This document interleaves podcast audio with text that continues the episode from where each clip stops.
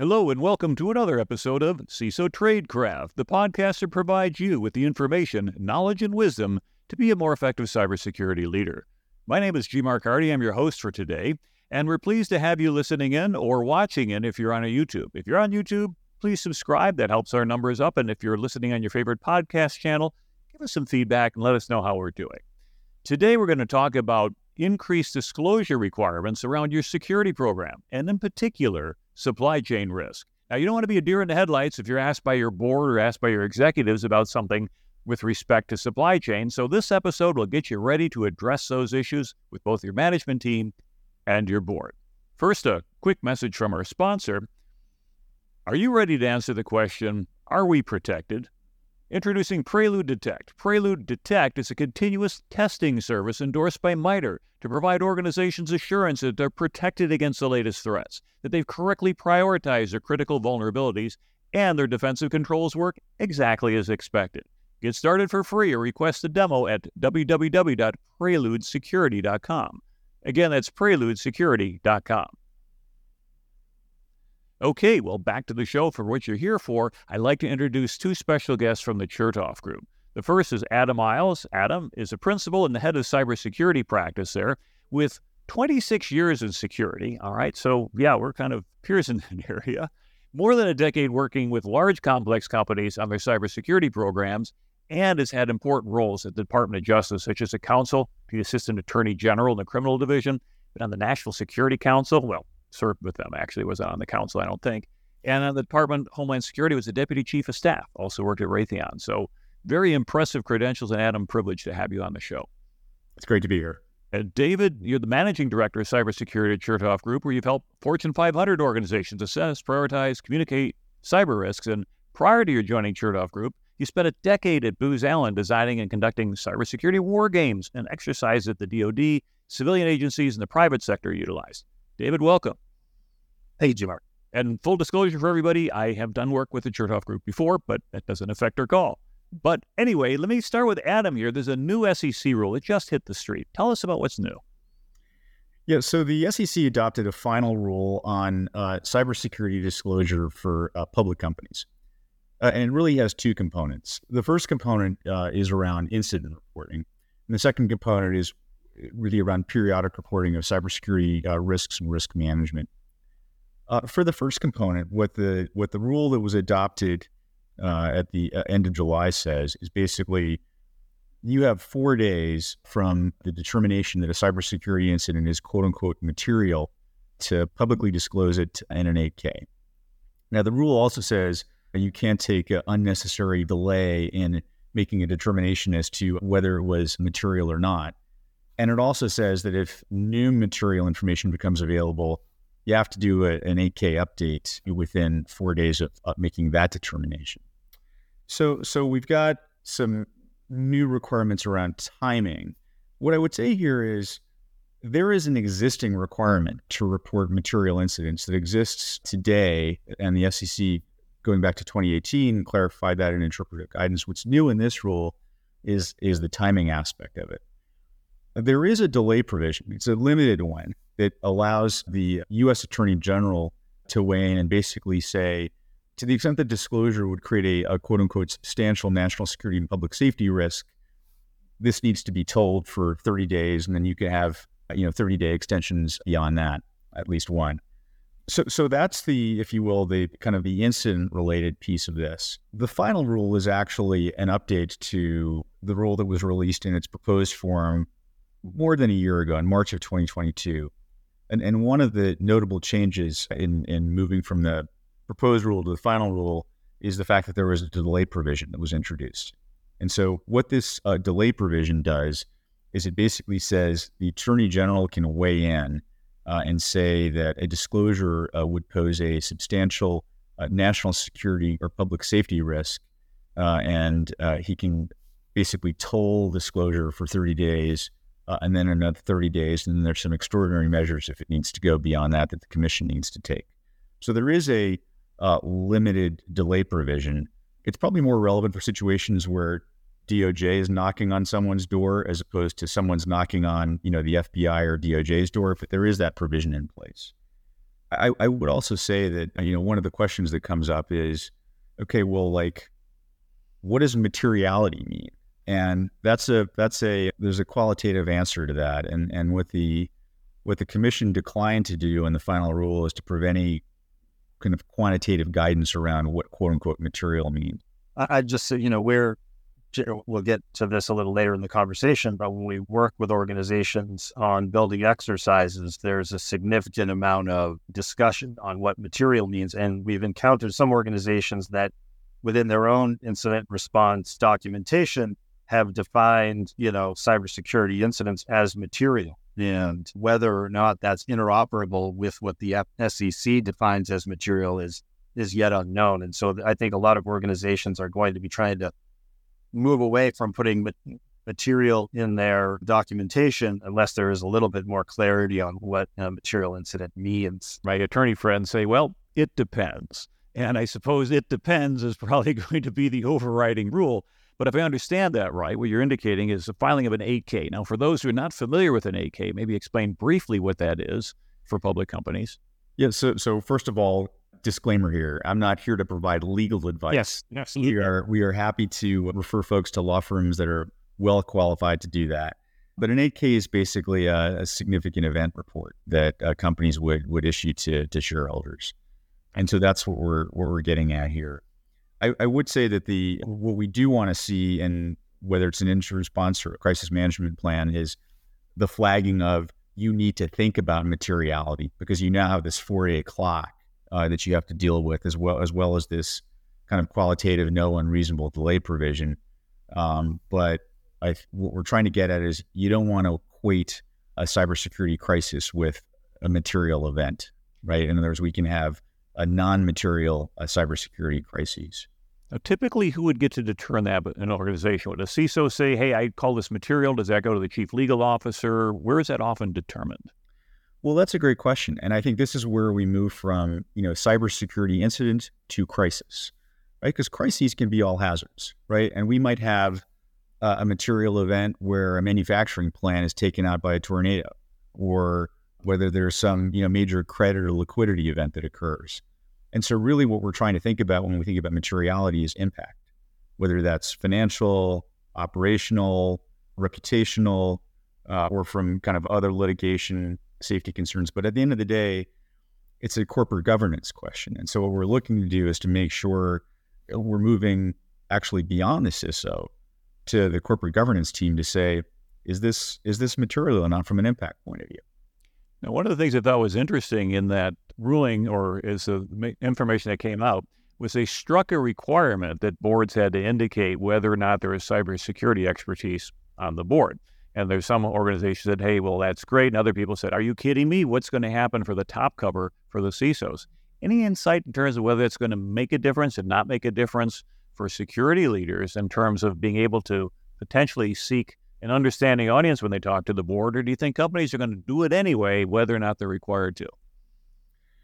Well, the commission was not entirely silent on boards and the final rule that it adopted. It did say you had to disclose which board committees were, you know, were responsible for overseeing cybersecurity risk and what processes were in place to to inform the board.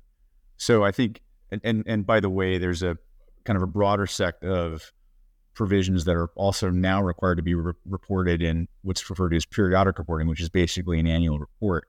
Mm-hmm. Um, and so board involvement is one, management involvement is another, and then there are a series of processes to assess, identify, and, and manage cybersecurity risk that the commission's asking to be disclosed as well.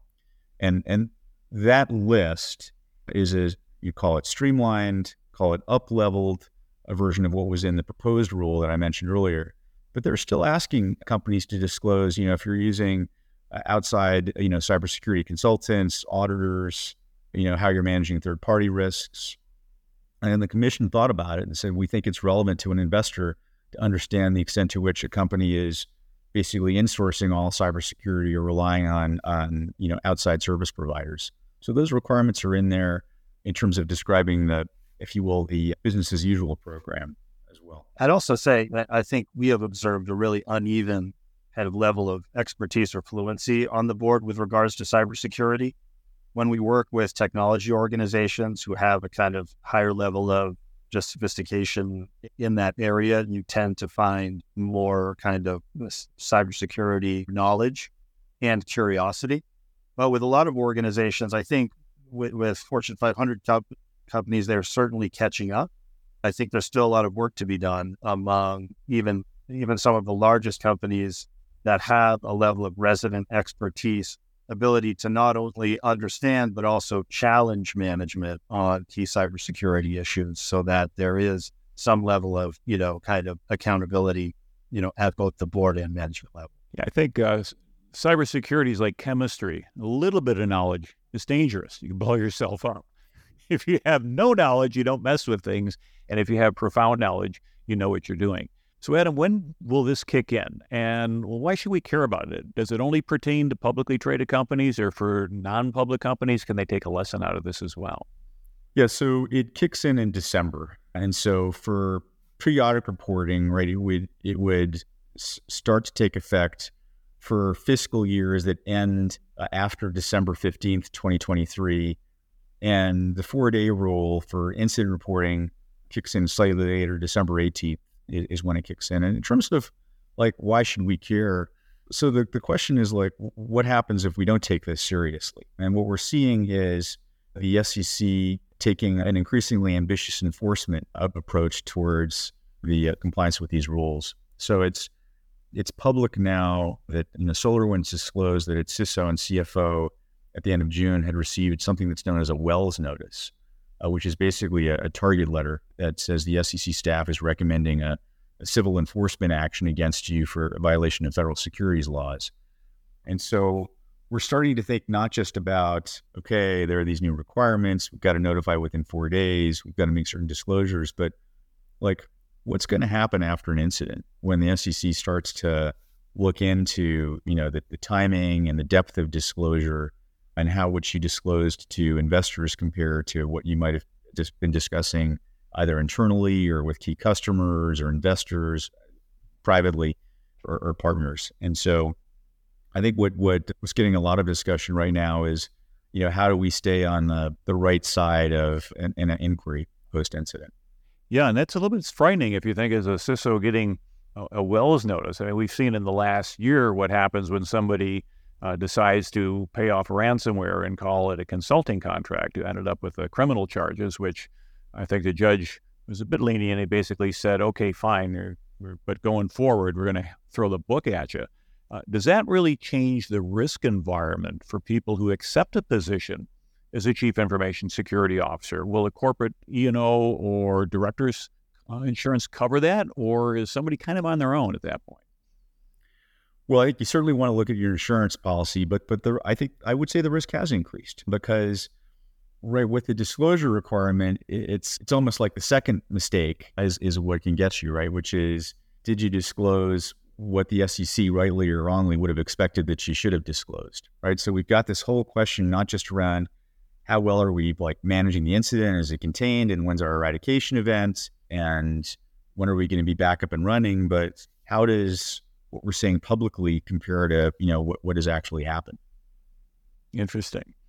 Now, one of the biggest engines of our economy is the software industry. If we take a look at the S&P 500, we'll find out that the top six software companies really make up about 25% of that value in terms of how it's stacked.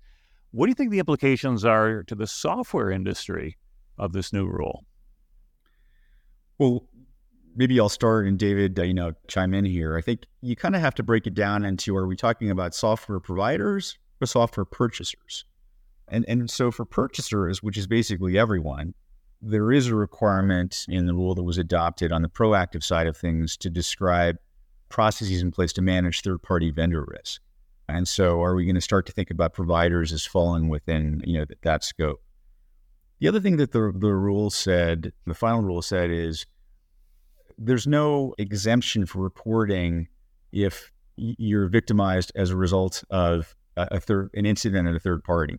So, notwithstanding the fact that you might have an, you know, a provider that itself is breached, if you're impacted somehow financially, operationally, regulatory perspective, the fact that it's a third party that's the source of the original breach doesn't exempt you from from reporting. So that's the, if you will, the purchaser side. The provider side has all of the requirements that we've talked about, but, but I think the nuance is really around okay, if if if we're ourselves are victimized and someone accesses our source code, is that a material event?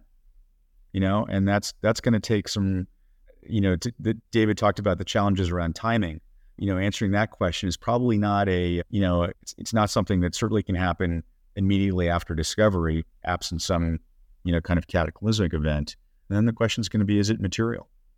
You covered most of the Wells notice. I will say it's unprecedented for a CISO to receive a Wells notice. So, to, to Adam's point, I think there is an elevated level of kind of risk exposure and perception with those roles. And you get the one two punch with you have potential you know, a potential determination around standard of care that wasn't met, and then you have, you know, the the overarching disclosure requirement.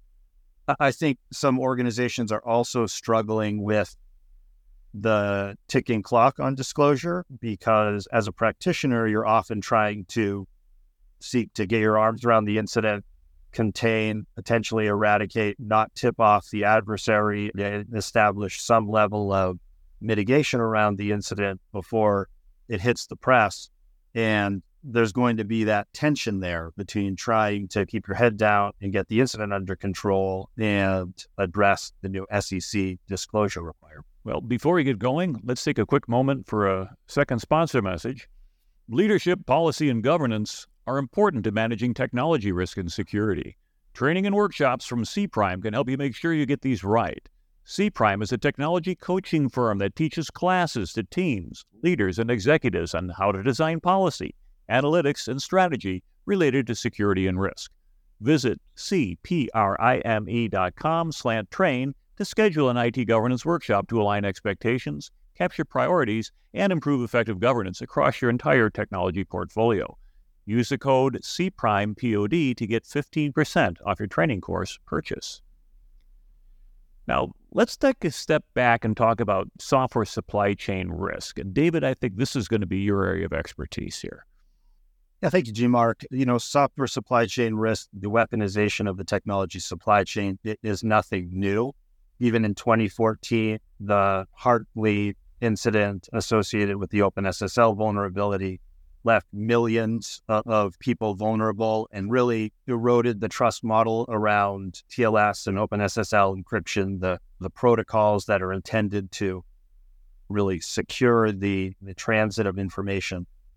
Just to fast forward though to 2020, the, the SolarWinds Sunburst compromise, which I think, as most of your listeners will know, was a highly sophisticated attack prosecuted by Russian state actors a, a compromise and exploitation of the build process for SolarWinds, a major technology provider, which created substantial cascading impacts for both the U.S. government and commercial entities. We alluded to this already, but you know it's an unprecedented kind of Wells notice from the SEC to a, a CISO. So obviously more to come there. Still a little unclear on kind of where that will play out. But but we think you know SolarWinds in particular was kind of an inflection point in the software supply chain exposure as far as you know a level of public consciousness and a U.S. government reaction. I mean, since then we've observed the Log4j vulnerability and significant compromise more recently as well the you know the the MOVEit where the Clop ransomware group was able to exploit and achieve exposure to millions of people's personal data by exploiting a security vulnerability in a file transfer tool from Progress Software. A question about that. So MOVEit I can understand because someone might say I signed up for that, but most people didn't sign up for OpenSSL or Log4j. And it turned out that these are tools that were embedded in other software libraries, which were embedded in other products, which might have been embedded, which brings the whole list like almost like a nutrition label. That if I look at this thing and I say, what's in here? It kind of begs the question, how do we know what's in there? Yeah, it's a, it's a great question, G. Mark. I mean, this gets to I think one of the key drivers for the you know software supply chain security challenges, which is you know the level, the, the opacity of exactly the the ingredients list that you that you speak about. You know, the the recent, uh, I think last year's uh, Synopsys OSSRA Open Source Security Report um, stated that 78% of most code bases they tested were comprised of open source software.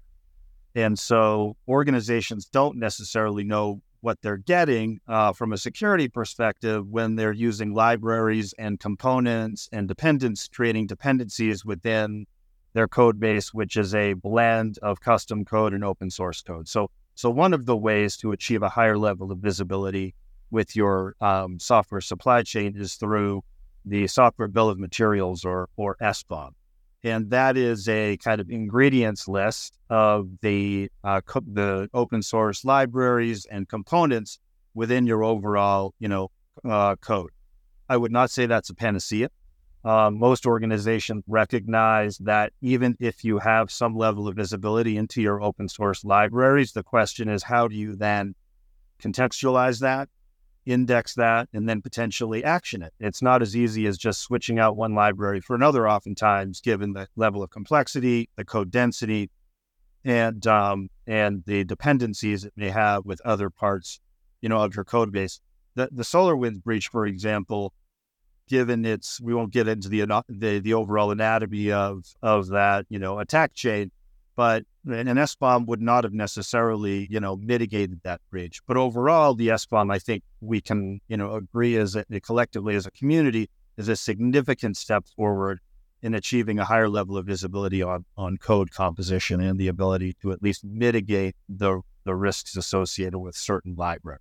And that makes sense. Although it doesn't help you if Bobby the intern is working for the summer and he writes some code that works its way into production. it's got all kinds of bugs in it that won't show up, but it does help with those external libraries. And that is important because those are common elements that could be across hundreds or even thousands of products. And knowing, for example, that this particular batch of software, so to speak, has gone bad, we can run that SBOM chain and realize, okay, this is all the downstream effects. But is this anything new with regard to all of these supply chain risks? I don't think we were talking a lot about it a couple years ago, but now it is. What's what's changed? Yeah, I think there's a number of drivers associated with both the heightened uh, level of supply chain risk and the increasing level of kind of uh, vigilance associated with U.S. government actions to kind of address that supply chain risk. One of those is is code com- complexity. As we talked about, uh, you have a larger number of code libraries being incorporated into code bases and just the, the level of density around code, the numbers of lines of code in the many millions is a significant order of magnitude higher than what we've seen, you know, several years ago or, or a decade ago. And that's that's easy to understand when you think about the, the expectations around the end user, whether that's in the US government or for the common user the more features, the more opportunities to kind of advance the sophistication of the, the code and the user experience, the more lines of code you'll you'll likely see. I, I think in addition to that, what we found is an increasing level of outsourcing and offshoring of development. Now, I think that trend is beginning to retrench given an acknowledgement around some countries of concern but in some of those countries of concern happen to have a very rich talent pool of coders, developers, and software engineers. What we find is now organizations don't necessarily have an ability to audit or trace the origin or provenance of that code. And so they're now realizing they may have a significant amount of problematic or high risk exposure within their code base that they cannot necessarily just flip a switch. Got it. So, do software providers face any new disclosure obligations? Sorry to kind of push you on that. I want to make sure we get through all the topics that we wanted to cover today. Kind of touched on a higher level of heightened expectations with the U.S. government. Following the SolarWinds breach, not long after in May 2021, Executive Order 14028 was released by the Biden administration. I wouldn't say that it was solely focused on software supply chain security, but it was a significant a center of gravity for the org for, for, for the order. And it covered uh, topics like software bill of materials, overall software security hygiene and expectations, what the definition of critical software was. And I think most importantly, what is persisting to today is the introduction of a, of a kind of authoritative framework around software security. It's nothing new. There were frameworks like the, the BSIMM or the Business Software Alliance framework, but this was intended to normalize all those. And it ultimately was called the Secure Software Development Framework. That framework has now iterated into a common attestation form, which has been promulgated by the Office of Management and Budget and is now being facilitated by DHS, Cybersecurity and Infrastructure Security Agency. So, just to take a, a, step back, this similar to the SEC notification doesn't necessarily apply to all companies, only public companies. This secure software development framework and its derivative, the common attestation form, will only apply to organizations selling software into the US government. It is a, a subset of the Secure Software Development Framework or SSDF practices, but organizations oh, over the next several months will need to begin, if they haven't already, preparing to begin preparing to submit the common form to CISA so that they can continue to respond to government procurements and sell existing products into the U.S. government. Now, you mentioned U.S. government, and one thing I want to touch on briefly because I know that uh, your organization does some work on this is CMMC and the cybersecurity maturity uh, model. And uh, are we seeing traction with that? Is that actually going to get out of the gate? And do you think for those who have invested in saying, I'm going to become a registered practitioner and I'm going to count on CMMC actually becoming live, and for those aren't familiar with it, it applies to the Department of Defense to basically say that uh, providers are going to have to meet certain levels one, two, or three of maturity. But briefly, what are you seeing with the future on that? Anything in your crystal ball? Yeah, I'll start. Maybe Adam can improve on what I say. I would first say that I would decouple the topic of software supply chain security from the CMMC. I think there's a somewhat common misnomer that CMMC is oriented around software security. It's really a broader set of cybersecurity hygiene best practices. And as I think those that have been tracking the CMMC kind of progress, the the government kind of reset the program, you know, a, a, little under a year ago to kind of reduce some of the kind of administrative burden and overhead and the expectations. But we are seeing it's not going anywhere, and we are seeing increased marketplace around CMMC providers, 3PAOs and organizations that are seeking to align to CMMC and attest to it. But obviously, the progress is, I think at this point, I would characterize it as slow but steady. Just add there, the intent of CMMC really is focused on confidentiality, right, and the protection of controlled defense information. And so source code isn't necessarily controlled defense information. I mean, you'll see some overlap between CMMC and, SDF on things like, you know, points around zero trust architecture, but they're two different com- compliance regimes. And I think you're particularly once the, the CMMC self attestation form is finalized, companies are going to have to kind of prepare for both. Well, that's good. And thank you for the differentiation because I know some people get a little bit confused of it and appreciate you setting that straight. Now, back over to being able to do your supply chain and everything else in the company. What happens if we get things wrong? What, are there any cases that have taken place that have to do with procurement and how could that go sideways. Yes, in 2021, the Department uh, of Justice, a mild agency, announced the initiation of something called the Civil Cyber Fraud Initiative, which is basically taking uh, the False Claims Act and applying it to vendors that, you know, g- generally, I think this is going to be post incident have been determined to have kind of fallen short on, on cybersecurity expectations. So, for example, in uh, March of this year, the Civil Division, you know, settled an action that it had brought against a web developer in Florida that had been developing a website for an insurance program targeted at insurance for children in Florida. There was an incident. There were uh, 500,000 plus records you know, that were uh, supposedly hacked. The website was supposed to have been HIPAA compliant. That's the representation that was made. Turns out that the practices that were in place fell short of you know what would have been required for HIPAA and so they they, they settled. There were about three hundred thousand dollars of damages that were part of the agreement with the department. Is that a large number, small number? Probably depends on the size of the company. You know, you are, but the reputational impact is significant. Yeah, and I read that report. There is some of their systems they hadn't patched since 2013. Yeah, I think the the other kind of cascading impact or, or second order impact that you don't necessarily read much about, and certainly you did in kind of the Kaspersky case and the binding operational directive insisted on U.S. government agencies ripping out any kind of Kaspersky antivirus software. But I think organizations are alluded to this before, grappling with their software products, which may have some heritage provenance in countries of concern. And so the US government, DoD, and even some c- civilian agencies are recognizing those risks. And, and that's creating some headwinds for organizations to address that. And that, that's not an easy, there's no easy solution there when you have a level of kind of embedded code and not necessarily the traceability that an SBOM or some other level of code audit could give you.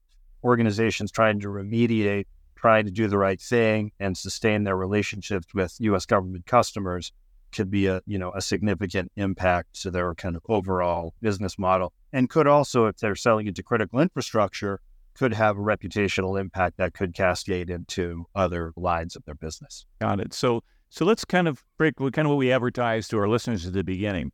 What are the top five questions that you might expect from your board relative to this sort of issue that we're talking about? Well, I think the first question, given you know what what happened with the SEC, is what do we need to get ready for the new SEC disclosure requirements? Mm-hmm. And we certainly need to be looking, like we were talking about earlier, at our incident response and, and crisis management plans, and making sure we've got those. Okay, there's a timing requirement, materiality, and there's also a what are we saying publicly versus what are we saying privately issue that we need to address as well. Yeah, I'd also say in trying to position for those, those requirements, it's have you exercised, have you built muscle memory around kind of incident response and crisis management? Everybody's got a plan until they get punched in the mouth, as the venerable Mike Tyson once said.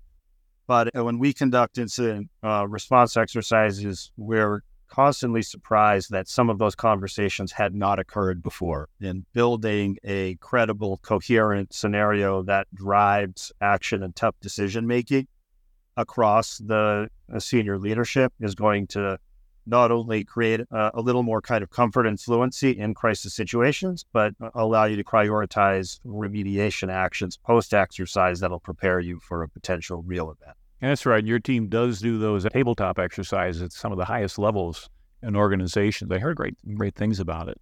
How about also like what does MOVEit mean for us? I know that Johns Hopkins University was a target of federal class action lawsuits just because they were a user of it. They weren't even the provider of it. What what does that mean? If the board asks us, you know, everything that we're buying, are we at risk from being sued for using it? Well, I think you've got to come back to are we talking about it from the lens of the purchaser or the provider? Okay. Of, of software. So for purchasers, we're thinking about vendor due diligence, particularly coming back to the SEC, some of the requirements now to disclose high level process we have in place to, to deal with that. I think it also, though, requires a look at inherent risk and tipping, taking a step back and saying, you know, based on what David was talking about earlier, you know, software is getting more and more and more complex. And so before we talk about how well we're securing it, do we have opportunities actually to reduce the complexity? We have we've gone from five SaaS applications to 130 in, in the last five years. Do we really need all 130 or we, can we standardize on a smaller number that we can spend more time focusing on how well secured they are? From a provider perspective, it's demonstrating a level of kind of care and diligence in your overall software development lifecycle. And so this was a zero day, so this is a bit of a needle in a haystack, not necessarily easy to detect, but that blend of kind of threat modeling, testing and scanning, both static, which may not have uncovered the vulnerability, but dynamic and behavioral testing. How is the product interacting in runtime? How is it interacting with other adjacent applications within the environment? And then the appropriate kind of disclosure process and crisis management process. You can imagine the organization was scrambling given the breadth and magnitude of this breach. So again, exercising and understanding that having those conversations, building that stakeholder map so that you can move out on kind of response remediation and recovery in a more disciplined way when an actual event occurs. Now, here's another board question for you. I mean, all a lot of people are hearing about lately is AI, AI, AI. So, if the board asks you, how is AI going to impact our business and cyber in particular, how would you answer that? Well, I'd start by saying, look, let's let's let's kind of disambiguate opportunities to leverage AI as a benefit from AI risks. And since we're a, a security advisor, I'll start with the risks. And you know, we've talked to a number of clients about this, and you, you just can't go by in in a day without some news item, some new AI related you know development being talked about. And so, as you take a step back from the fire hose of AI related news, what emerges is that there are really three categories of AI risk that, that we've observed. Uh, category one would be the use of AI technologies as an instrumentality of a bad act by a cyber criminal, an adversarial state actor, a disgruntled group that is essentially weaponizing AI to achieve an objective. And so examples of that would be things like very advanced forms of social engineering, morphic malware, or the use of AI, AI to, you know, kind of seed disinformation into the public discourse. But so we're thinking about basically AI as being in kind of a weapon in a, a larger bad act. Category two is the targeting of AI systems themselves. So AI is now the target as opposed to the weapon. And here, what we're worried about are things like the poisoning of the data sets that end up serving as the training data for AI systems and large language models or prompt injection attacks. Category three is what we would refer to as unintended consequences. And you can think of these both as inputs and outputs and into AI technology. So from a kind of an unintended consequence perspective, on the input side, we're worried about people kind of unintentionally taking proprietary information, source code, confidential customer information, proprietary information, and loading it into, you know, Bard or ChatGPT or another third-party tool, and all of a sudden it's it's not proprietary anymore. So we worry about those sorts of things from an input perspective, and from an output perspective, you know, we worry about bias, which has been a concern for a long time.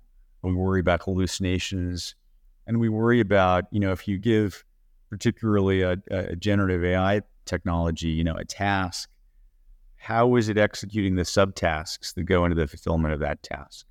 I understand you'll be doing a little bit of thought leadership on AI in the very near future. We have a white paper out on the topic, and what we try to do, I mean, what, what you, what kind of the takeaway is, right? You need an enterprise approach on this, and for the different categories, you have different teams that are really going to be kind of front and center in in, um, in, in helping a company reasonably uh, address those risks. Got it.